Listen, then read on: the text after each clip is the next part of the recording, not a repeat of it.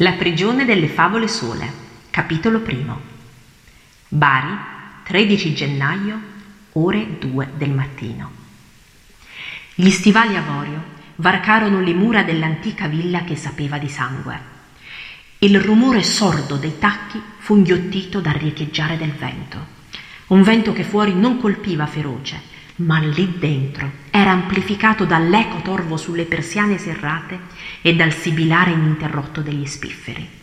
Il suo ululare attorniava, paralizzava, usurava di brividi la pelle del commissario Maia Desio. Nell'immenso salone, la libreria bianco laccato si ergeva come un iceberg accecante sotto i fari della polizia un maxi schermo spento era un buco nero nel suo ventre. Un divano in pelle bordeaux si adagiava sul tappeto persiano. Le ballerine, intagliate nel legno, in fila su una mensola in vetro, erano sonnambule, schizzate dagli incubi più cupi per invadere i primi attimi di coscienza. Nei dipinti ad olio, le giovani danzatrici vestite di tulle soffocavano nelle cornici cesellate nel bronzo e si rifrangevano nello specchio di fronte contornato di Swarovski. La puzza di carne umana abbrustolita e le macchie di sangue sul pavimento segnavano un percorso fittizio dalla porta d'ingresso alla gigantesca bocca del camino, dove sfolgoravano gli ultimi scoppietti non ancora sedati. Lì dentro, il corpo nudo di una donna continuava a crepitare nei bruscoli che si levavano attraverso la canna fumaria nel furore del buio. Le gambe erano state sbranate dal fuoco e si perdevano nei pezzi di legna residui.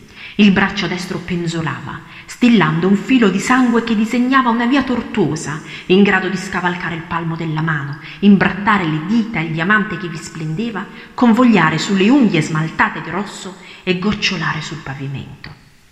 La mano sinistra era incenerita, come l'avambraccio.